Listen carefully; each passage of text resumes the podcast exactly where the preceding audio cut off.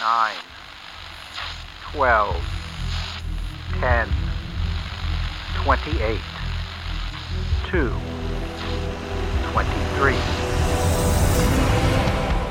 This is Deep State Radio, coming to you direct from our super secret studio in the third sub basement of the Ministry of Snark in Washington, D.C., and from other undisclosed locations across America and around the world.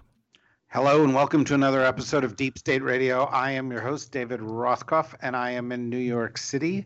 Uh, and I am joined on this episode by a trio of our most beloved regulars, Rosa Brooks in Washington, D.C. Yay. Hi, Rosa.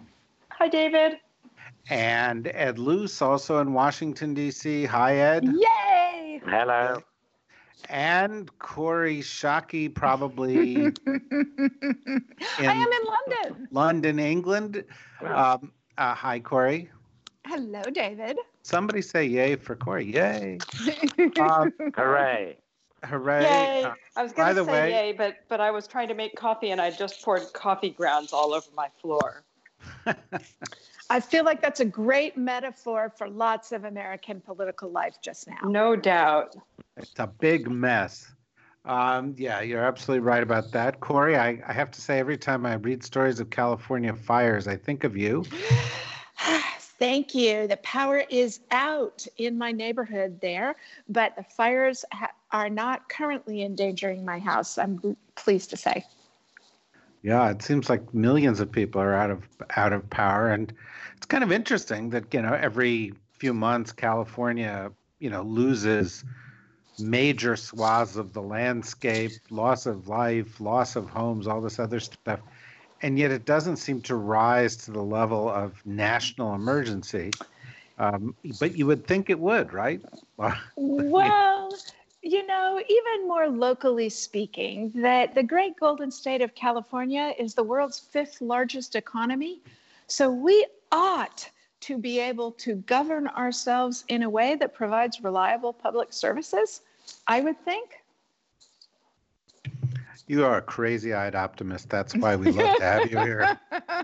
Uh, you think in the year 2019 that the fifth largest economy in the world, in the most prosperous nation in history, could actually provide, I don't know, electricity without burning? I know. Crazy talk. Crazy. Um, so, you know, I, you know, there are a bunch of things have happened in the world in the past couple of days, and I think we should touch upon all of them. Uh, but let's talk about the, the, the the global event that's garnered the most attention in the United States because it's uh, interesting that something so uncontroversial could become controversial so quickly. And that is, of course, the uh, successful effort by United States special operators to locate, uh, with the assistance of the Kurds and perhaps Iraqis, um, and of course, uh, the U.S. intelligence community, um, uh, the f- recent former head and founder of ISIS, and uh, to eliminate him and to capture a couple of those closest to him. And uh, the president went on television on Sunday morning to announce this. And did any of you guys watch? I did. No. Okay, I, I find it. I feel more patriotic when I don't listen to the president of the United States speak. that's well, that's a, that's a uh, it's a it's a it's a good instinct. Ed, you watched it. What did you think of his performance?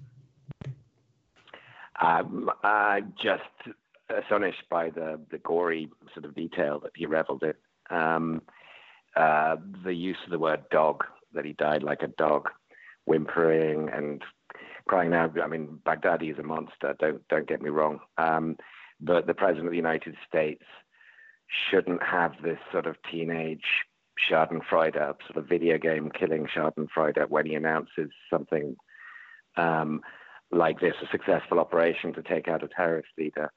Um, is um, a, a, somber event. Um, you know, there's, there's, it's also a time for applauding um, counterintelligence, special ops, and others for carrying off a successful operation. But to sort of as I say, revel in the gory detail, um, sort of repetitively, uh, and then go on to describe, I think, with from from uh, those who, who understand what you can see from and hear from a drone, from drone footage, completely inaccurate detail about hearing Baghdadi's whimpering, crying, etc., before he died, um, and describing it's like a movie. Well, that is the 15, that is the cruel 15-year-old boastful kid, um, and it's just entirely inappropriate. I also think that it's the kind of, particularly the reference to dog, to dying like a dog the whole time, is knowing, you know, the role that dogs play a- amongst um, Orthodox Muslim families, um, being seen as unclean and therefore enemies. Um, being degraded by being likened to dogs will be, you know, part of ISIS and other um, Islamist recruitment um, videos. This is how this is how the leader of the West is talking. So, uh, and I haven't even got into some of the operational details he probably shouldn't have disclosed, um, or the fact that you know he's he's complimenting Russia and dissing America's European allies, all in the same, all in the same self-exaltatory um, announcement. It's it's good news, very good news that Baghdadi was removed. Um, um, but Trump did his best to destroy that good news with the, the manner in which he told the world. Well, we saw today um, an example of how you do it. The Secretary of Defense, Mark Esper, and the Chairman of the Joint Chiefs of Staff, Mark Milley, went out and they gave a press conference on this and they stuck to the facts um, and were, um, in fact, framed this in a way that was somewhat contradictory in tone uh, and in substance to the President of the United States. For example, Esper noted that the effort to remove ISIS began in 2014, kind of charitability towards the Obama administration that Trump never shows, uh, and pointed out that this effort had been planned uh, for a long, long time and in conjunction with many allies. Um, Milley, on the other hand, also um, said that he had not heard of the details that Ed just referenced, uh, and that, and I thought this was a little bit weird, Rosa, but he said that he had not spoken um, to the unit that had carried out the raid, uh, but that perhaps Trump had. Uh, and I thought it was kind of strange that the chairman would not have been in on that call, not had the conversation or heard what the unit had to say, uh, but the president had. But then again, perhaps he was just covering uh, for the president. What's your take on all this, Rosa?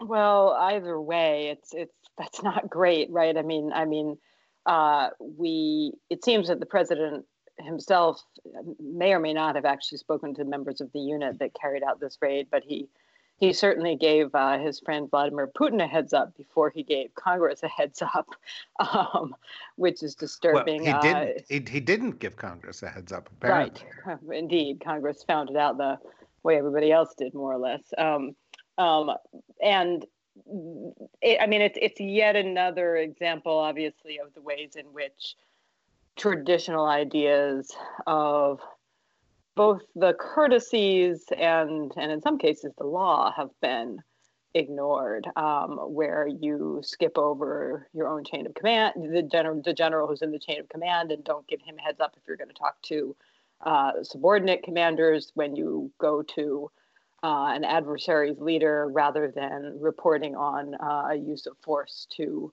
your own Congress. Um, so, you know, nothing new there, nothing surprising there. The only thing I, I would add to what Ed said is, it, and I haven't been following this super closely because there's been a World Series going on, as I, as I think you know. Um, but, well which done. Just shows Rosa. you how how desperate I am for distraction from the the awfulness of the world. But um, my understanding, just as a, a, a, point of clarity that actually has some relevance, is that you know we didn't kill him. He killed himself. Uh, he killed himself because he didn't want to risk capture specifically. Um, as, as I understand it, and correct me if that's mistaken, um, but that it was his his own decision, in effect, to to pull the trigger, uh, use the detonator, um, when he realized that he probably was not going to get out of that situation without being either killed or, from his perspective, probably significantly worse, being captured. Um, from our perspective, I think a you know it's a loss. You want to capture people if you possibly can, um, because you get more information from them if they're alive than if they are dead and have succeeded in destroying whatever evidence they, they wanted to destroy. But the other reason that this is significant, and this is not to say that that that we somehow screwed up. I mean, you know, these are situations where things are happening very, very fast, and surely he has been preparing for this moment himself for for months and indeed for years in terms of thinking, okay, I need a plan for what to do uh, if they're closing in on me. So, so it's not it's not surprising. It's certainly not a failure on the part of U.S. intelligence or or military operators, um, based on anything we know right now. But but this this the reason that I emphasize this is it goes back to Ed's point um, about the rhetoric coming from President Trump that that he's a dog, that he was whimpering, and so on. Um, from the perspective, you know, another reason, if you're al-Baghdadi, another reason that you choose to take yourself out rather than being captured is that you do want to be a martyr. You know, you want to inspire your people. You don't want to be the guy, the embarrassing looking guy behind bars uh, who's, you know, singing like a bird. You want to be, you want to be the martyr uh, who does something to protect your cause. Um, and we have ju- just as I mean, going back to something where no question the there were multiple U.S. Uh, actors who were very much uh, culpable, very much to blame. The the Abu Ghraib scandal in 2004, um, uh, abuse of detainees in Iraq, that that caused just untold problems for the United States because it it became the rallying cry uh, for both insurgents and terrorists. Um, in Iraq and in elsewhere. Sort of this is what the US does to people. And in this situation, we have now created, in some ways, a new martyr um, by it, which was going to happen no matter what. I mean, there's there's no way to go after him without risking his his own followers will frame it as martyrdom, and there's nothing we can do about that part of it.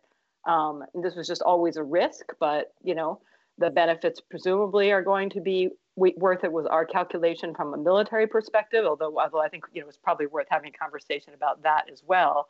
Um, but but when the president of the United States uses language that plays right into the ISIS propaganda machine, and not just ISIS, sort of every other adversary that sort of says, this is how they treat us, this is how they think of us you know they mock us when we're dying.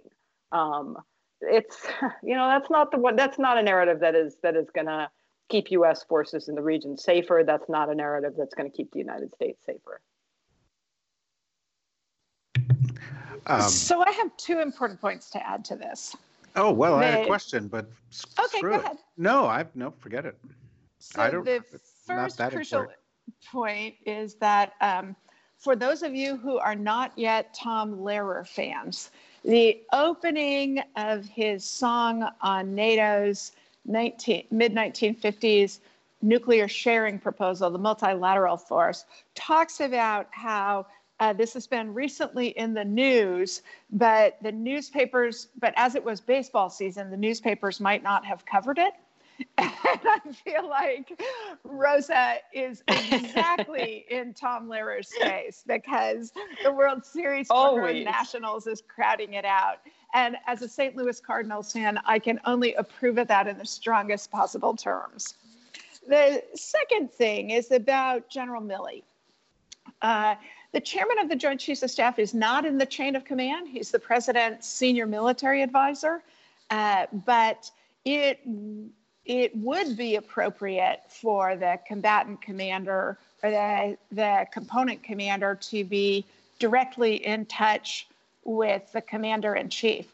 What is so interesting to me about General Milley is that he looks basically like Prometheus watching his vultures drop in for lunch on his liver in everything that's been going on recently. And as David said, General Milley uh, grimly pointed out that uh, he had no idea where the president got the whimpering and crying stuff and other details. He's he clearly cannot be happy about the revelation of lots of operational deals details by the president just to sex up the conversation. And I thought he and Secretary Esper, I agree strongly with you, David, that the two of them are setting a terrific example for how not to let the president politicize the military. I, I'm, as you know, a friend and fan of Jim Mattis's, and it could be that that Jim's strategy will prove right, and that Secretary Esper will get unceremoniously kicked overboard for um, playing straight down the line and giving televised press conferences and acting like a proper Secretary of Defense, which the president, but the president's also less likely to feel threatened by Mark Esper doing those things than Jim Mattis doing those things. All I'm saying is that it is good for civil military relations and good for the country to have the senior military advisor to the president and the secretary of defense, the senior civilian in charge of the department, giving factual briefings to the public on what occurred. Um, yeah, Nope, absolutely. No, no, there's and- no. and- Go on. and oh no, I was just uh, I was just going to say Kori is absolutely right, and she's she's right in everything she said. Thank you. I have a That's little halo made with my fingers over the Yeah. top of my head since you I said that. second that. Um, yeah, well, I, I agree primarily because Kori was agreeing with me, but having said that, also because she was right. Um, but let's let's go a step beyond all of this because, of course, it's not always all about Trump. Uh, and in fact, let me pose this first to Ed, but I'd be interested in all three of your takes on it. One of the interesting things about all of this is in almost every area of foreign policy, it seems, uh, there is the president foreign policy and that of those closest to him as defenders and acolytes, sort of Secretary Pompeo, perhaps. Um, but there tends then to be down at the working level, at the professional level, an alternative foreign policy where they try to slow walk the president's bad ideas or um, clarify his mysterious or offensive statements um, or undo things that were done. And and Kori referenced uh, Secretary Mattis, and he he certainly did that in some cases where he was given orders and and and they got slow walked or they were evaluated in due course and didn't happen and and so forth. And in this particular case, the president seems to have made a decision with regard to betraying the Kurds uh, and to you know placating Erdogan and and Putin um, uh, that was contrary to the objectives and the sense of mission of of the U.S. military. And now what we've seen is a c- couple of things. There was a New York Times story yesterday that said that in fact this had been long planned, this mission, and uh, Trump's decision uh, had undermined it uh, uh, or put it at risk somewhat by making it much more complicated. Um, but the other thing, there was a, there was a, another story about how um, this uh, mission and and going in and now protecting oil fields um, was was a way that the military could essentially say, "Well, Mr. President, we've got to take care of this and that," and sort of undo his decision to pull them all out of the region.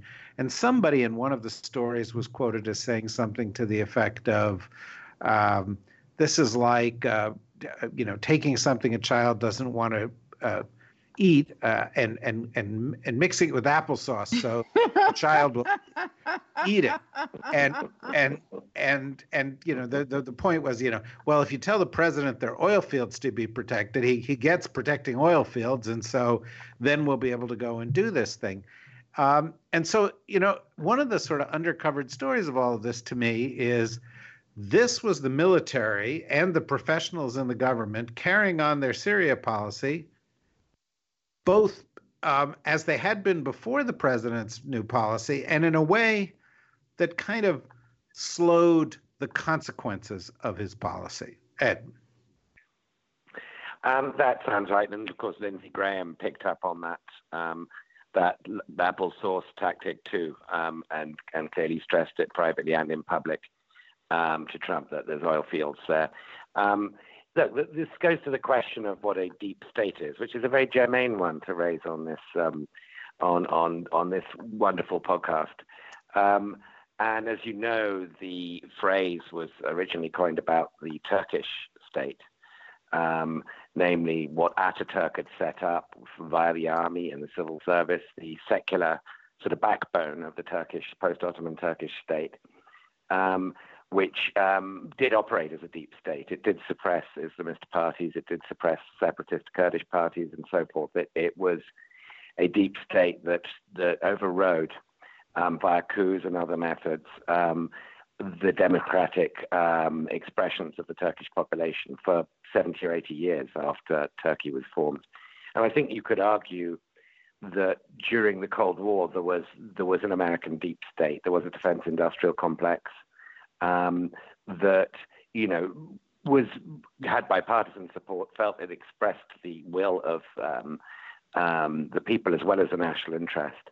Um, that has become less and less true of the United States. It's still a vast defense industrial data complex, but it's become less and less true since the end of the Cold War.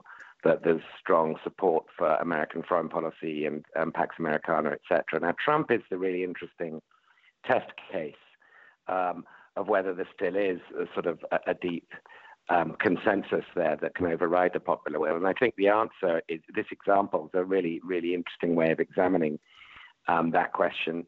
The, the, answer is when they can persuade him to. Um, and, you know, the keeping 500 troops um, around the, the, the northeastern Syrian oil fields because that's all he cares about and because he actually probably thinks he can persuade Exxon you know, to go into Syria and pump out oil and then send it to the treasury.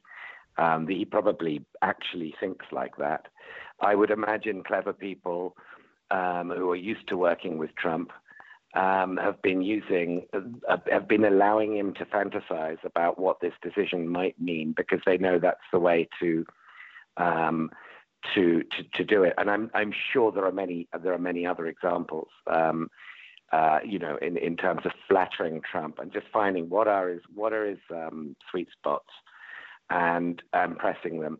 It's not a sustainable strategy. Um, you know, he he he comes back to what he wants to do always, and I've no doubt people tried to do this to stop him talking to Kim Jong Jong, which which succeeded for a while, then failed. They tried to do it to stop him inviting the Taliban to Camp David, which succeeded for a while, but he'll he'll do to Afghanistan what he did um, to the Kurds, I've no doubt.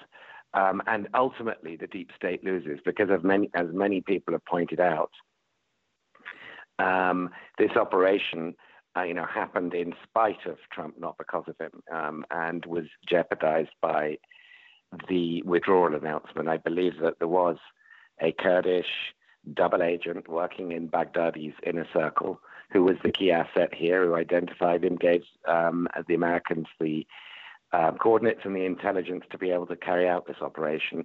So, you know, there's a sort of Pyrrhic victory um, in killing Baghdadi uh, amidst a larger, I fear, war that the deep state is losing. May I well, please object to one thing that that in Ed's uh, elegant argument which is that... I welcome I welcome your hatred, Kori. Not my hatred, my fervent admiration. But because I believe progress is a contact sport, intellectually speaking, um, I want to object to this notion about the U.S. having had a deep state during the Cold War or ever. Because the characteristic of the deep state uh, is that it doesn't matter who people choose to put in charge or who is responsible for running the country. In authoritarian societies, the deep state prevents the execution of the law. And that's the difference between the civil servants and the American government agencies and the whistleblowers. It, this is not the deep state of the United States speaking. It's people demanding that the elected leadership respect the rule of law, respect the Constitution, and people uh, taking seriously their own oaths to uphold and defend the Constitution. So, uh, much as I smile at Deep State Radio being our title, I always have actually bridled a little bit about it because I don't think free societies where the rule of law and constitutional constraints on what can be done by any elected leader um, uh, are comparable to the deep state and authoritarian societies preventing the rule of law from being carried out. So two th- two things. Let me just say two things on that. One is, as all of you guys know, since you guys were you know present at the creation, the whole idea of calling this deep state radio was to take the piss out of the idea of deep state. It was to sort of say, this is a silly notion of these conspiracy theorists, and and yes. that we're and and you know I feel you know that uh, you know that you know it still works because that conspiracy theory is out there. Having said that, um, and and Kori, uh, if you don't remember my prior references to this, you'll like this. Um, uh, it, and the deep state goes back to the very beginnings of the United States, uh, and in fact, the Articles of Confederation um, uh, were extremely weak because the pro states rights people wanted it to be that way, and they feared the uh, concentration of power in the federal in a in a in a stronger federal system.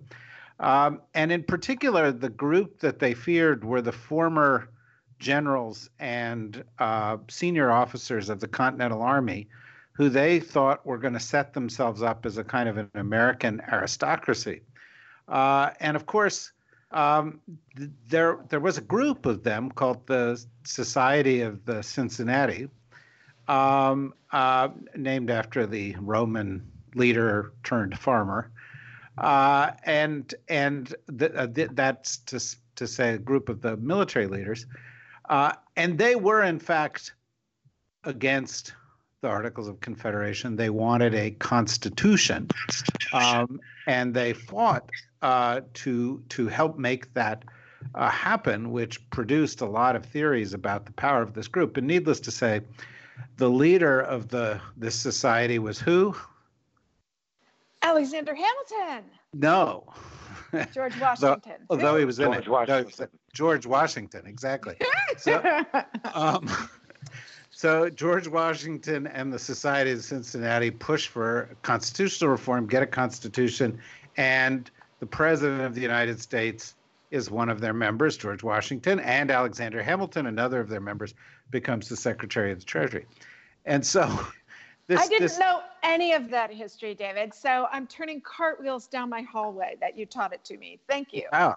Wow. Don't hurt yourself. but but in, in um but but in any event, the point is we've always sort of thought there were these groups. And the reality is when you have a professional government, you end up with these groups. And that all accelerated after the Civil War, when in fact we started to put together a real professional government in order not to be swung to and fro by the kind of political uh, mood swings that the country had just gone through.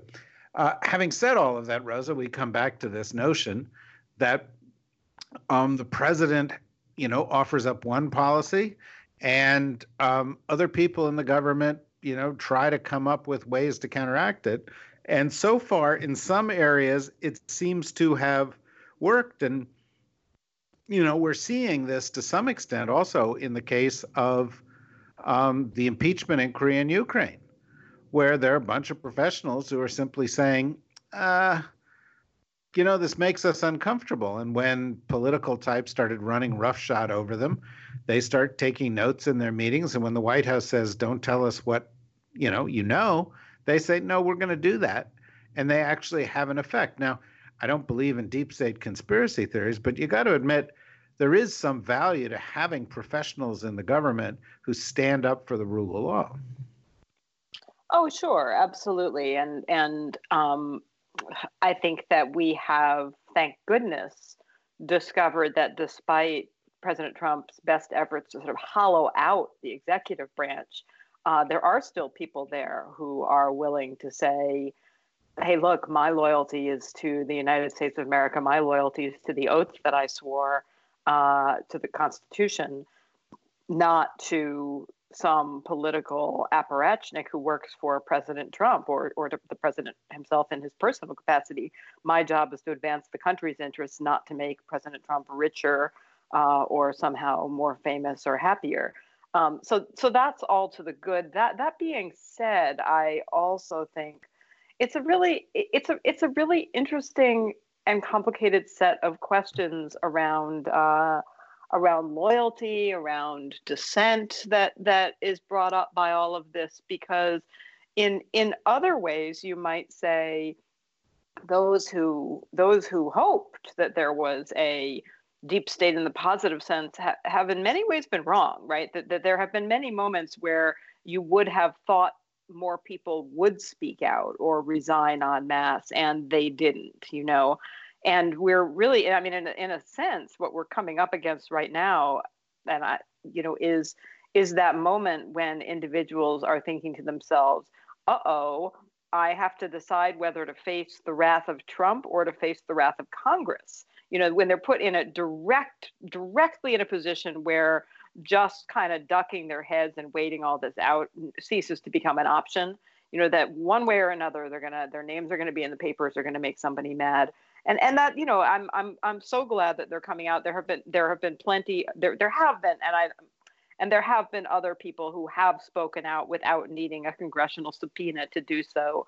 But but in in all kinds of ways i i'm i'm not quite as I, i'm not sure that our takeaway from this should be oh well it's all going to be okay because there will always be you know patriotic civil servants who who do their jobs and speak out when necessary because just as much as so far this has been a saga of some people speaking out in important ways at important moments it's also been a saga of a lot of people keeping their heads down and their mouths shut at important moments when speaking out might have helped well it's you know it's true it it, it is kind of it is kind of the way the government works, isn't it, Kori? I mean, the, the, the, even even in in fairly benign governments, you you end up having civil servants who yes, they're temporary political bosses to death, um, and there is a kind of a, a to and fro that take goes goes on between the bureaucracy and the political leadership that shapes policies, um, and and it's actually not as that unusual. Uh, and in fact, is kind of an unspoken check in our system. It's not that the the bureaucracy is empowered to overrule their bosses, but they've been hired by the Congress effectively, paid to do these jobs, to to sort of stay in certain lanes and maintain certain standards. Isn't isn't is that a fair way to characterize it? absolutely right. I mean, when Rosa was saying people don't know whether they should uh, respond to Congress or respond to the president, I was thinking that's exactly what James Madison and Alexander Hamilton wanted to have happen. Um, and with civil servants and politically appointed uh, superiors and politically elected uh, heads of state in the United States, um, it's it's always a negotiation within the confines of the law and the Constitution. You know, I like the example of military plans, right? Because the war plans process works best when there's an easy give and take between what the president wants to accomplish and the military understanding that and coming up with plans that the Secretary of Defense oversees to make sure that they achieve the president's political objectives. The president gets to p- pick the objectives, he gets to decide, or she gets to decide what how much blood and treasure and attention to risk on achieving them Uh, but it's the civil servants um, who make the whole thing come together. And it works really well when there's an easy give and take between them all. When it gets brittle, as it did in the run up to the 2003 Iraq War, and um, as it sounds like it has been over the withdrawal from Syria, um, the, the system um, typically produces bad outcomes uh, if you don't have the sort of easy give and take. Because, you know, weirdly, our system, as sharp elbowed and contrasting powers as it has, relies on an enormous amount of social trust. And I think what we are seeing in the Trump administration is the collapse of that social trust between the civil servants and military officers in the um, in the bureaucracy and the elected president and people like Stephen Miller, who are his appointed um, uh, subordinates. And so the system gets really brittle right now in as in a different way than it does on war plans because the bureaucracy is afraid that the president isn't operating within the confines of the law and within the confines of the Constitution. Uh, that's why you start to get whistleblowers and congressional investigations. Yeah.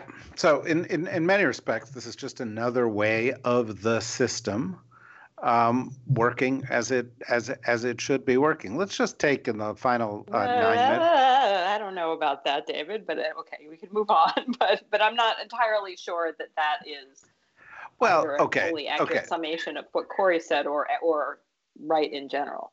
Okay. Well, um, let let me def- defend myself a second and then go and respond to it. But essentially, what I meant was, I, I, I certainly didn't mean that the way Trump was behaving and the necessity for countering Trump was actually the way the system was supposed to work. What I what I was really saying was that uh, having to uh, having a professional government uh, which has mandated standards and procedures actually uh, is a protection within the government uh, and and a and a fairly healthy thing. Now, go ahead and argue. okay, I will. I will accept. I will. I will accept that revised statement. Um, and I think it's it's worth um, emphasizing something that that uh, Kori said and and and you alluded to as well, which is that a system that works well is a system that by design includes things like mechanisms for disagreement, controversy, and dissent within the system and protects and cherishes those things rather than treats them as as irrelevant or unimportant or embarrassing. You know, that, that we we actually do know a fair amount about what makes institutions healthy, about the you know in, when you have institutions whether it's uh, the military or whether it's you know certain kinds of dangerous occupations other kinds of dangerous occupations where the stakes are really high. Um, and that, on the one hand, means that you have to have high levels of rapid uh, execution of orders and obedience to authority. But on the other hand, it also means that you need to have high and universal levels of vigilance against mistakes and a willingness to say, oh no wait uh, you know mr pilot you're about to fly into a mountain even if the pilot is senior to you and so on um, you know, we know a fair amount about what you need to do in that kind of system to generate, if you will, the the optimal level of dissent. You know, enough to be protective, not so much to be constantly disruptive and distracting. And I think that what we're seeing with the whistleblower coming from the intelligence community, for instance, is that on that one, at least, we got something right. Uh, I don't think we have gotten it sort of equally right across all of the government agencies. I think that you know, in many ways, this this all highlights that we still have a lot of work to do to try to ensure that in the future, assuming we, we get to have a future that we help design, um, that that dissent and disagreement is is actively nurtured and protected. Uh, there's still a lot more that needs to be done there. Okay. Um, I was going to go around and sort of talk about uh, other things that have happened in the world that seem to be fairly significant. Um, and I was going to turn to Ed for his periodic take um, on what's going on in Brexit. Um, uh, and we've got about five minutes, so let, let me do this in kind of rapid fire uh, uh, way. But but Ed, uh, I saw that Boris Johnson has sent a letter to the European Union saying we'd like uh, an extension to January 31st, which uh, he had previously said he would rather be uh, lying dead in a ditch than doing. Um, but that hasn't apparently happened either. Um, it seems like there may be elections in the UK in the interim. What's your take on what this all means?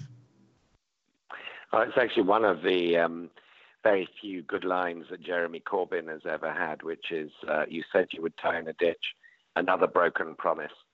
Uh, so um, Parliament has, um, you know, condemned condemned uh, Boris to live in a ditch, um, uh, at least for the next um, three months, two three months or so. Um, I guess there's going to be an election between now and January the 31st because there's no other way of resolving this. Um, the expectation has been that Boris would win it because Boris's entire strategy has been premised on Brexit fatigue, that everybody's just fed up of hearing the word Brexit and Parliament not resolving this.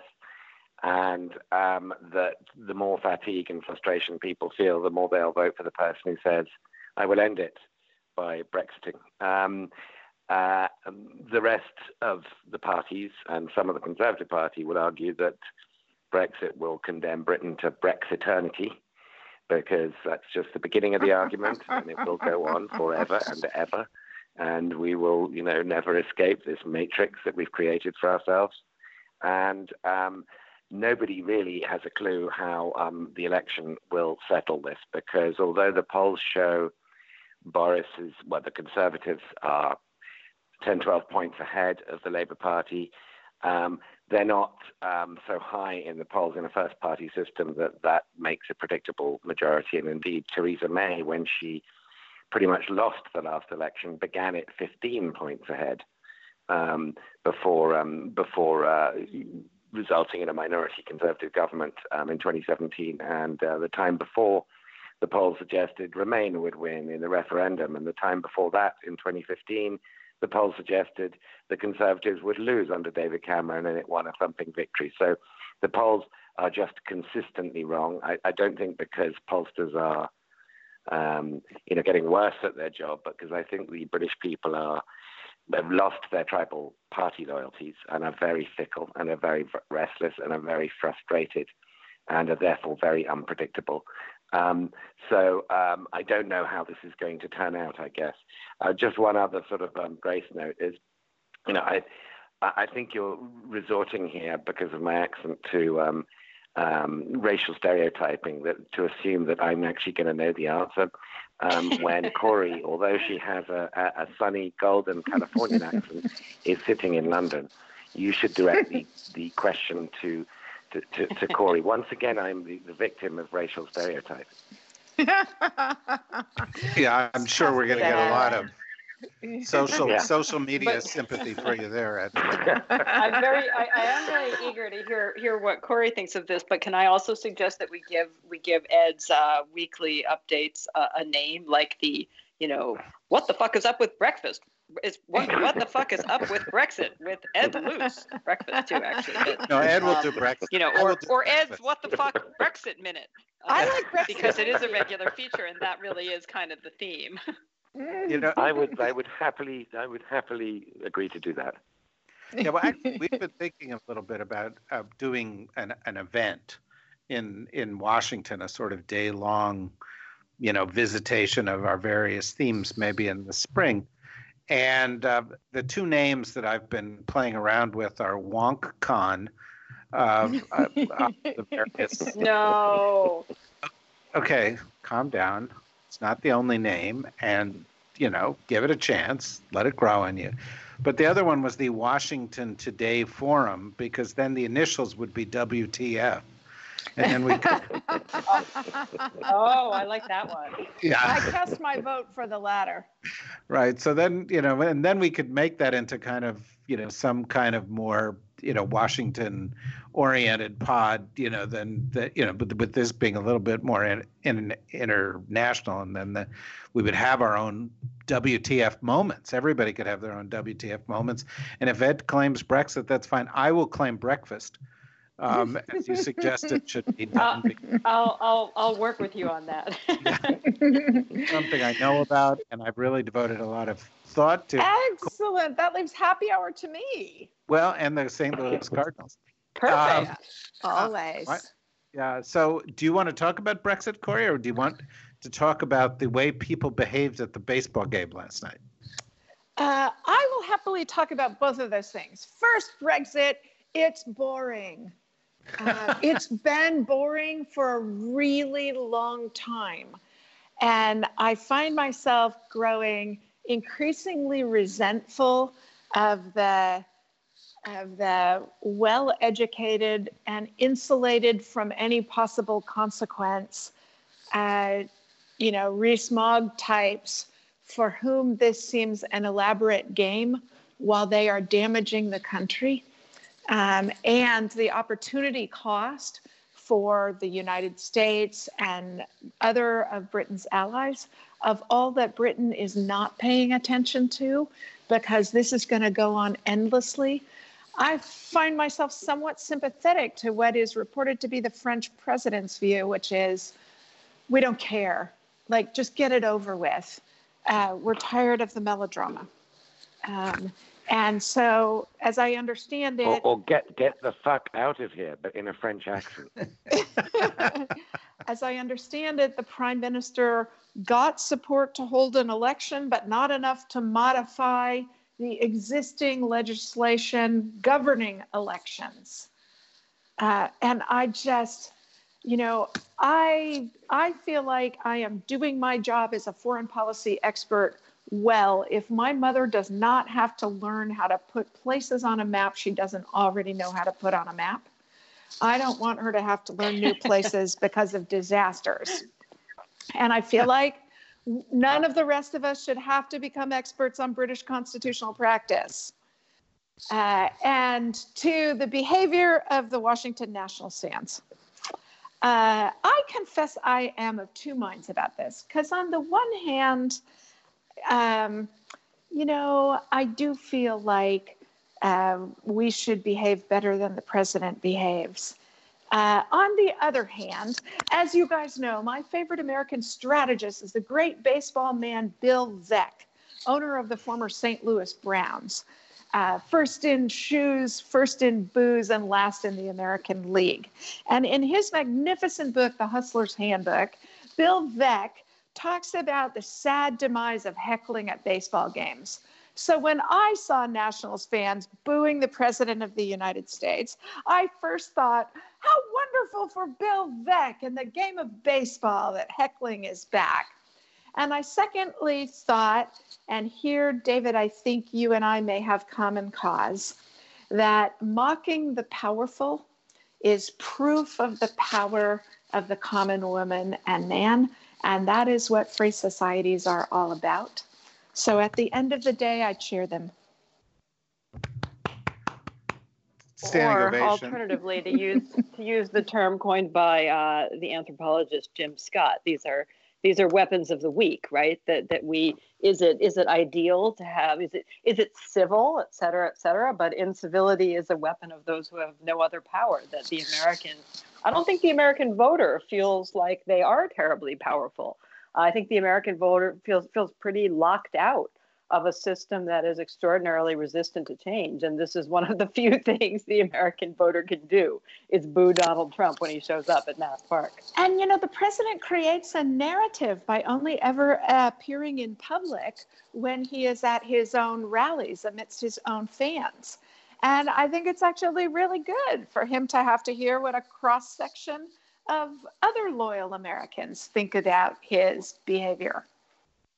Yeah. Ab- absolutely right. And I thought that the, the response of some prominent media people saying that this was uncivil uh, misunderstood what um, uh, American civics is all about, uh, but also, uh, you know, comes from people who are in a position to criticize the president multiple hours per day on national television, which, as you point out, most people aren't. Um, and so, and the president doesn't present himself to the public very often. And so, consequently, when he does, they get their chance. And, and that's what free expression is about. No laws were broken. Uh, there was no violence. It was just simply an expression to the president of how they felt about him, uh, which is, you know, exactly how, you know, democracy is supposed to work.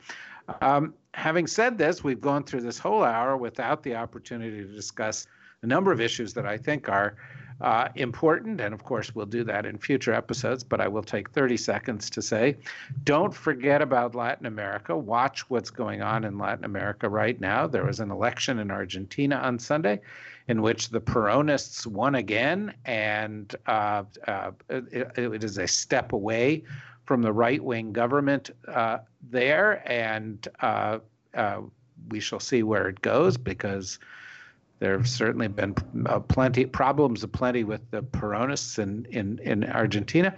But more importantly, I think the country that uh, has some of the worst inequality in the world and for a long time was seen as one of the models for behavior in the world uh, uh is next door to Argentina, uh, and that's uh, Chile. And for a variety of reasons, uh, the the the Chilean people uh, have had enough of the inequality and enough of leadership by uh, a very very small ruling class in that society, and they've taken to the streets.